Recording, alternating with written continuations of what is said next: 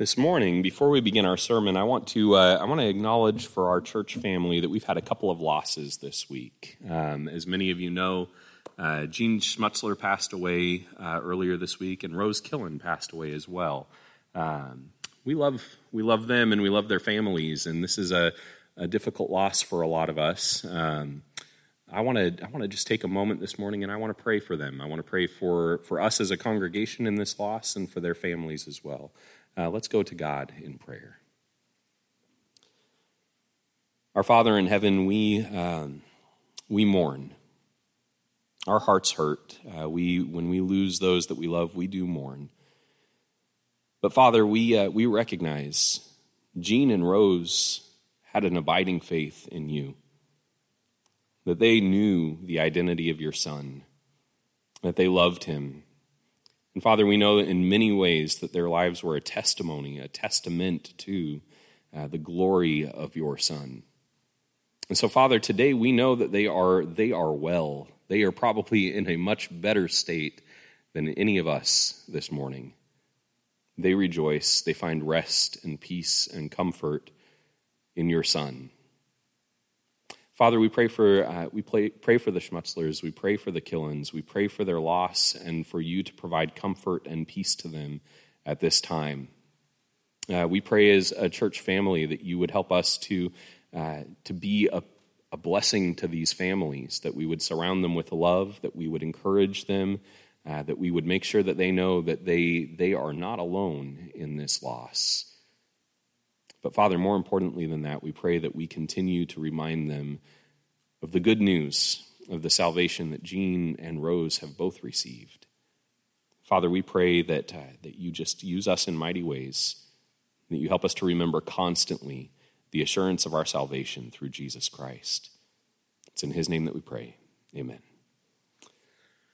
This morning we are in John chapter 8. Um, this is a, a, long section of scripture that we're going to be talking about today, and I, uh, I oftentimes struggle with exactly how to break things up. This, this passage, though, is powerful because Jesus has a number of statements in here that are clarifying about his identity. You know, sometimes when we read scripture, uh, we, we are looking for, um, we're looking for moral code, you know, ways to behave. Uh, maybe we're looking for a history lesson on what God has done in the past. Uh, or perhaps one of the things we're doing is we're looking for peace and comfort. And, and I think we can find those things in Scripture. But if there is something that we find in Scripture that is most significant, most important, the thing that we are supposed to ground ourselves in, it is the identity of God the identity of his Son, Jesus Christ, the, the identity of the Father, the Son, and the Spirit, and the ways in which our God interacts with us, the things he cares about, the things he loves. And in John chapter 8, Jesus begins to really just lay out to a group of unbelievers his identity in profound ways. And I want to share with you this morning just a few selections from this particular chapter.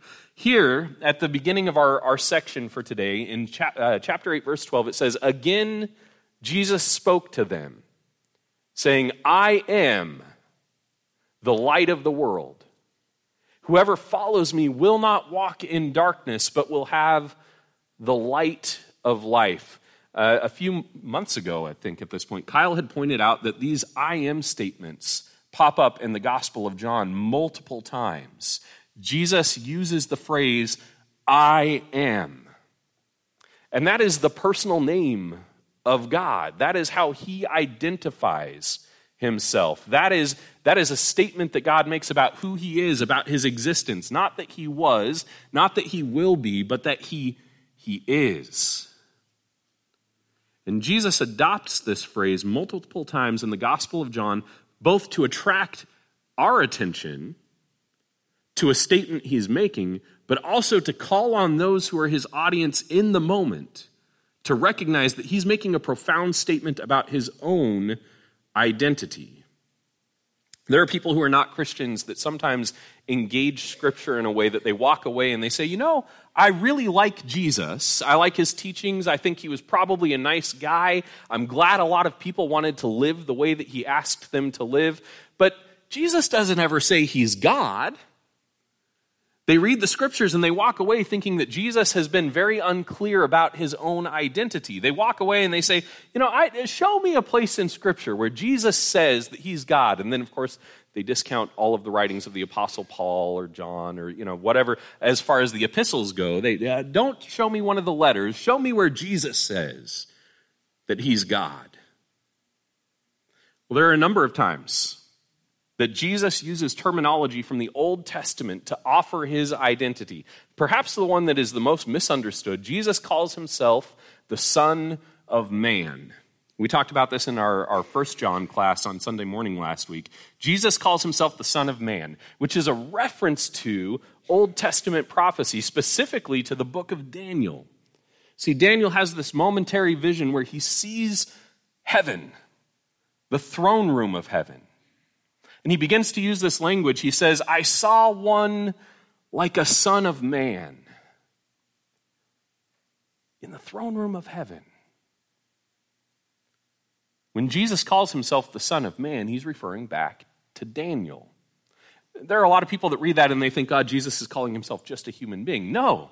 For the Jewish people that read the Old Testament, for those who know the writings, they are immediately aware that Jesus is making a very bold claim about himself. It's actually why Jesus gets himself in trouble a lot, because oftentimes he is unashamedly referencing his identity as the one that Daniel has seen in the throne room. When Jesus invokes that phrase, I am, about himself, he is referencing the God of the book of Exodus. And I want you to think about that here in the, in the text as we've read it just now. I am the light of the world. Whoever follows me will not walk in darkness, but will have the light of life.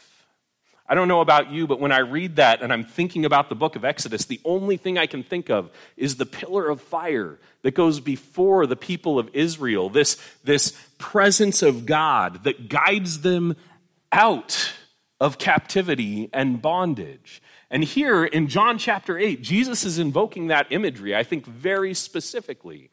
I think that what we see here is that Jesus is telling the people, and as you read the rest of the chapter, I think you can't deny this you have a problem. You are a slave, and I am here to guide you out of slavery. I am the light of the world. If you follow me, you will not walk in darkness. This is a profound statement about the identity of Jesus. And now the crowd that's listening to him, they are well versed in Scripture. If you remember, anytime that we're referring to the Jews in the Gospel of John, we're not talking about the general assembly of the Israelite people. We are talking about the scribes and the Pharisees and the Sadducees, those who handle scripture on a regular basis, and their assumed role within society is to teach other people what the scriptures say. And I, I, will, I will tell you, there are a lot of things that Jesus holds against them as far as their understanding of what God intends by the law, but you cannot fault them for their knowledge about the text of scripture. So when they hear this statement, I am the light of the world, there's a little red flag that goes up for them. And they are deeply engaged in the conversation that Jesus is about to have. Now, if you remember in the previous chapter, something that had happened was they, they decided that they were going to you know, try Jesus, or not try him, they were just going to arrest him because they were pretty sure he was blaspheming. Okay, that he was, he was speaking against God, that he was claiming things about himself that weren't true, and trying to put himself in the position of their deity. Now, here's the deal he does regularly, consistently in this gospel, put himself in the place of God. And I've said that he's done this unashamedly. He is not afraid to identify himself. But now, where this crowd had made the assumption that this was going on, Jesus gives them no recourse but to hear the words themselves. He boldly proclaims who he is, what he's about, and what he's come to do. Now, we're going to skip ahead a little bit here in the text. I do encourage you, everyone, go home and read this chapter. This is like my favorite chapter in this entire gospel, and it's a great gospel. It's my favorite gospel. In fact, the Crumps bought me a board game called The Gospel of John, and I'm looking forward to playing it. I'm not sure how a board game based on a single gospel works, but I'm, I'm looking forward to it. Um, in chapter 8, verse 31b through 32, it says, If you abide in my word, you are truly my disciples, and you will know the truth, and the truth will set you free. This is a statement about the identity of Jesus. See, the people he's speaking to, they abide in the scriptures. They have taken very seriously some statements that God has made in the law about how important and essential it is to write the scriptures on your doorposts, to wear them on your foreheads, to, to have them like in your garments, and to, as you're walking and as you're sitting and as you're standing, wherever you go, to be repeating these words over and over again, to incorporate the Word of God, the scriptures, the text, the, the commands that He has given to them into their day to day life. The idea of abiding in the Word is deeply embedded in who they are as a people. And when Jesus says, if you abide in not the Word, but my word. You are my disciples, and you will know the truth, and the truth will set you free. Now, Jesus has already invoked the book of Exodus at the beginning of this. For Israelite people, there was this belief that you lived in continuity with your forefathers. That the things that had happened to them had happened to you personally. When Moses left Egypt with a crowd of Israelites behind him, you were delivered from Egypt. You were no longer in captivity. You were no longer in bondage. You were no longer a slave. And so when Jesus says that they need to be set free, there is this immediate frustration with him. Don't you know who we are? We're Abraham's children. We've never been slaves. Now, first of all, they're doing the exact opposite of what they're supposed to be doing. They're supposed to say, yeah, we were slaves at one point, but we're not slaves anymore because God has rescued our people. But they've conveniently managed to skip from Abraham to themselves while forgetting about the national identity that the Israelite people have carried around with them for thousands of years the identity of slaves in need of rescue by a God who loves them desperately. Jesus is making some pretty clear statements about himself here, but the Israelite people have forgotten who they are. Jesus says, I need to set you free. That's our story. Yahweh needs to set you free. But you don't think you need to be set free from anything. You are so confident in an identity that you have assumed for yourself. Because here's their rebuttal they say, We are Abraham's children, we have never been slaves. And Jesus is thinking, You, you really don't know how this works. You're not Abraham's children. Your father is the devil. Now, there are a lot of times that I think Jesus is very kind and patient and, and measured with people. I think the words that he chooses are often intended to encourage, lift up, build, edify, but sometimes, in order to get people to see the truth, you got to say some pretty harsh things. And when Jesus calls this crowd of men who should know who they are sons of the devil, they are irate. they are angry. Who are you?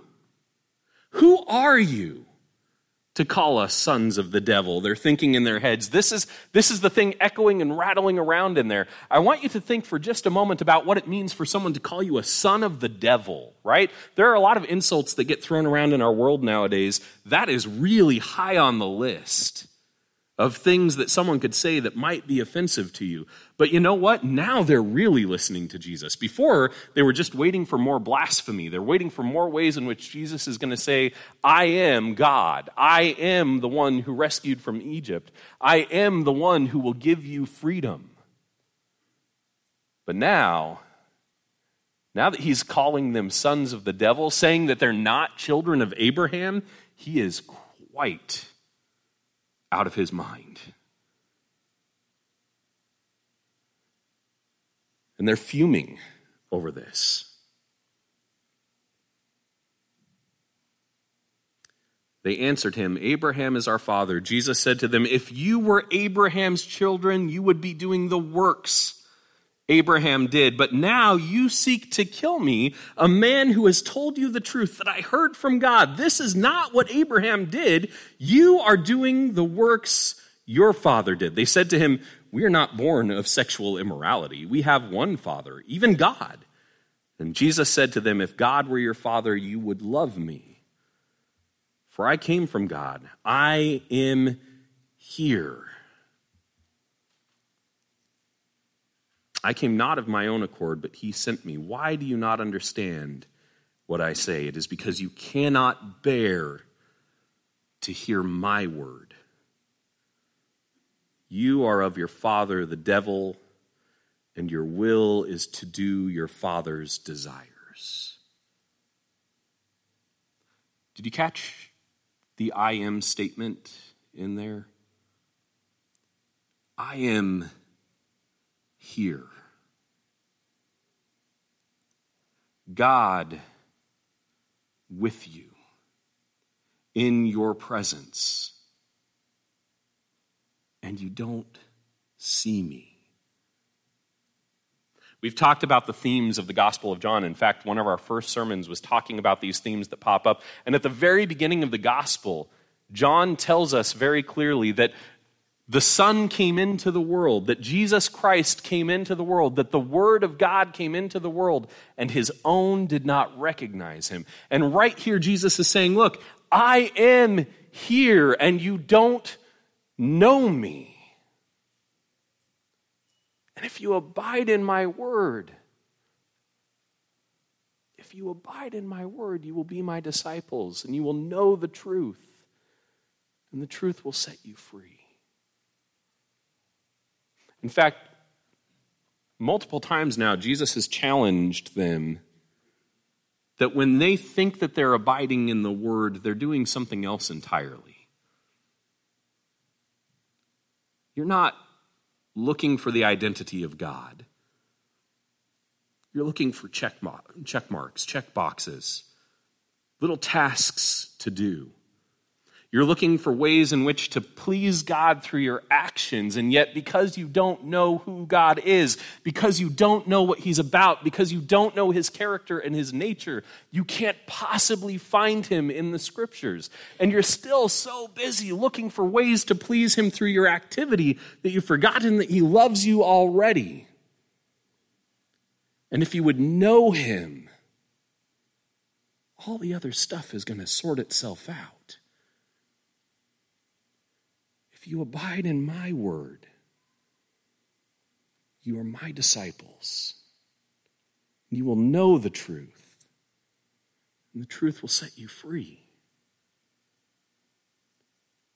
And this is where I begin to hear Paul's words talking about being a slave to sin, being chained by the law a law that had no power to give life, but only power to give death.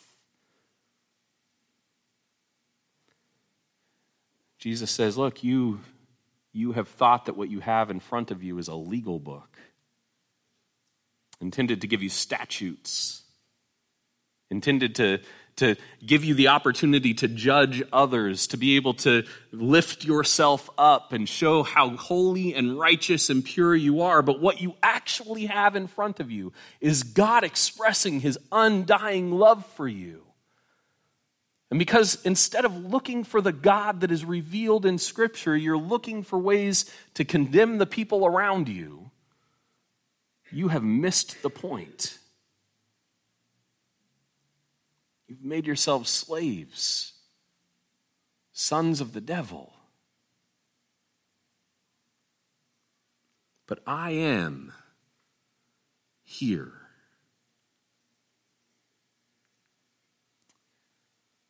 If God were your father, you would love me, for I came from God, and I am here. I came not of my own accord, but he sent me. Why do you not understand what I say? It is because you cannot bear to hear my word, to hear my word. You are of your father, the devil, and your will is to do your father's desires.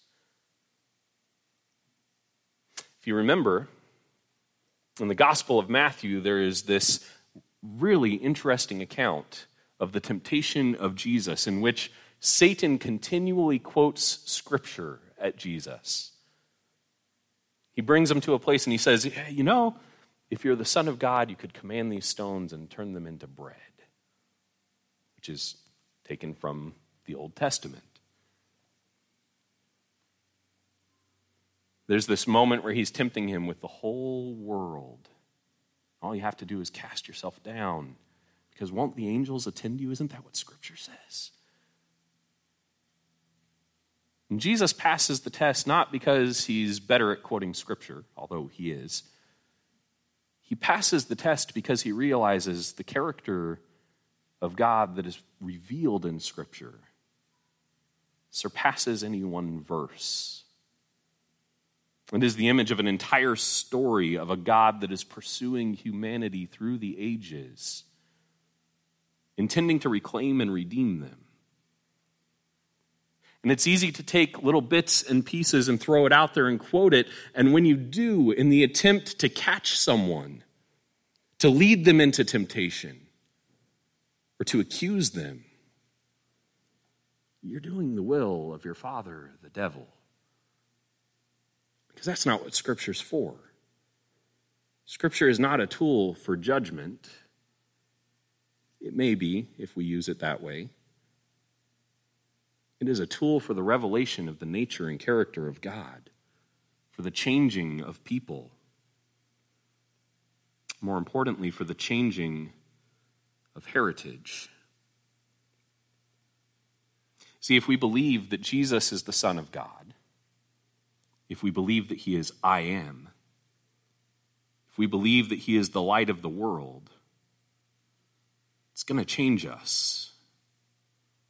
If we abide with the Word, abide with Jesus, if we listen, if we take in what it is that He's saying, but more importantly, why He's saying it and what it says about Him, we are set free from so much. If you abide in my word, you are truly my disciples, and you will know the truth and the truth will set you free. A couple of years ago, I did a camp uh, for a bunch of teenagers, and we used hashtag truth as our big theme for camp. And we found a whole bunch of tweets online that were kind of ridiculous. If you don't know what tweets are, that's okay. I'll explain it to you later. You can come find me and I'll explain Twitter.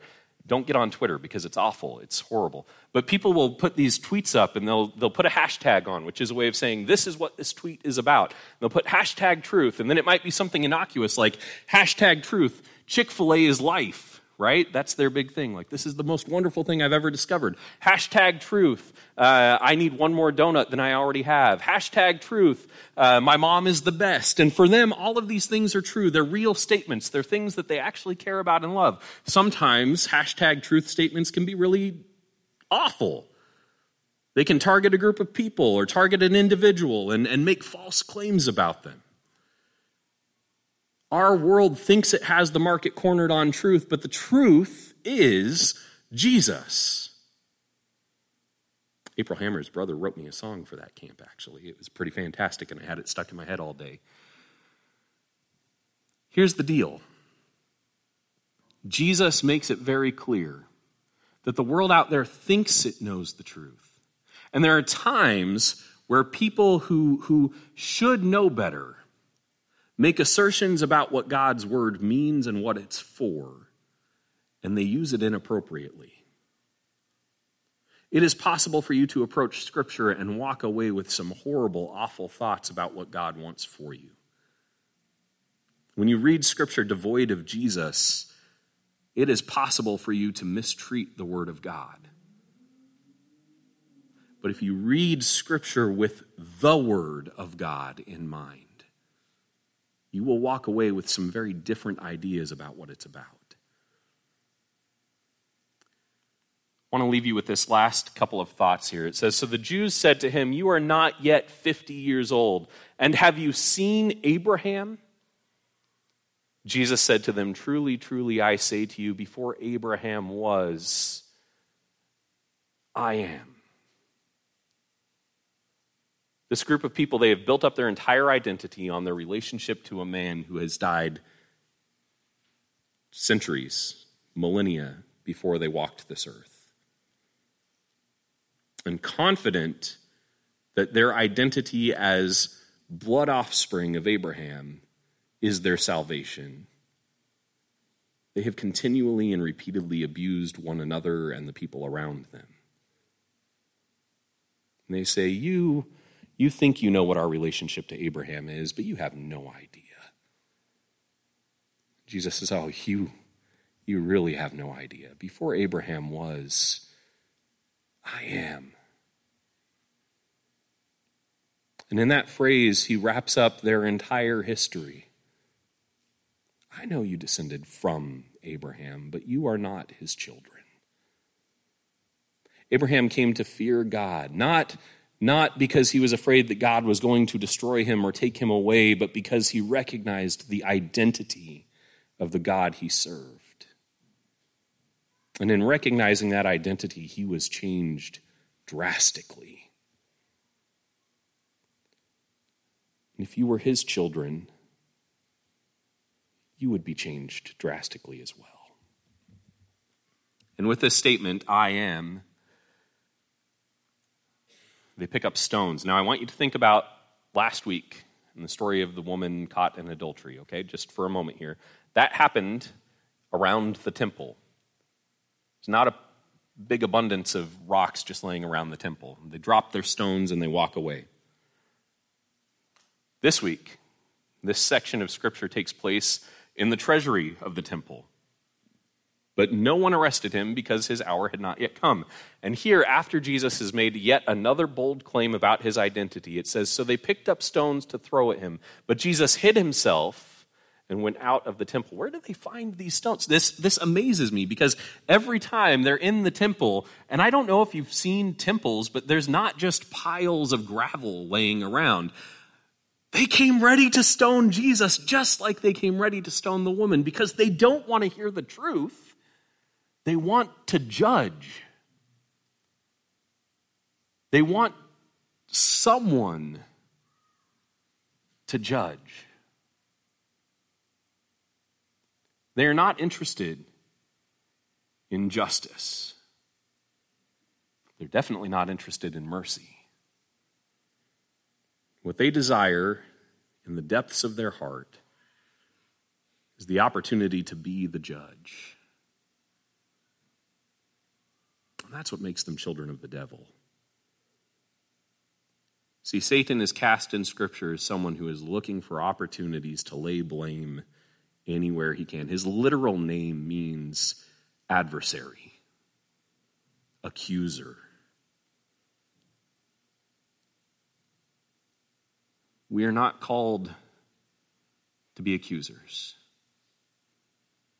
We are called to be children of the light, of the truth, of the Son of God. And this morning, I want to challenge you with this, and I'm going to wrap up here in just a second. Find time this week to be a person who is set on setting others free through Jesus. There are plenty of judges in this world. We are not called to be among them. In fact, Jesus, in the middle of this text, tells the crowd that he is not there to judge, although he could, is his statement. But he's there to set them free. This is the second time now that Jesus has said that he has not come to judge. John 3, now John 8. I think Jesus wants us to hear those words. Let's pray. Our Father in heaven, we want to be your disciples. We want to be children of the living God. We want to walk in the light so we are not in the darkness. We want to be led out of bondage into freedom. We want to be able to truthfully say that we are not slaves and that we do not do the works of Satan, but instead we do the works of you. Help us to hear Jesus' words I do not come to judge. Help us to be liberators rather than oppressors. Help us to stand in the correct place, in the love of our brothers and sisters, in the love of our neighbors, and even in the love of our enemies. It's all this that we pray in Jesus' name. Amen. If you have need of the church this morning, if there are ways we can bless you or encourage you, I want to encourage you to seek me out at the back of the building, uh, at the back of the auditorium. Our elders are here. They would be happy to pray with you. We've got some ladies here this morning that would pray with you as well. If you want to be baptized, we want to baptize you, uh, and we want you to find yourself redeemed in the blood of the Lamb, the Son who has come to set you free. If you have need of the church this morning, I'd invite you to join me at the back as we stand and sing.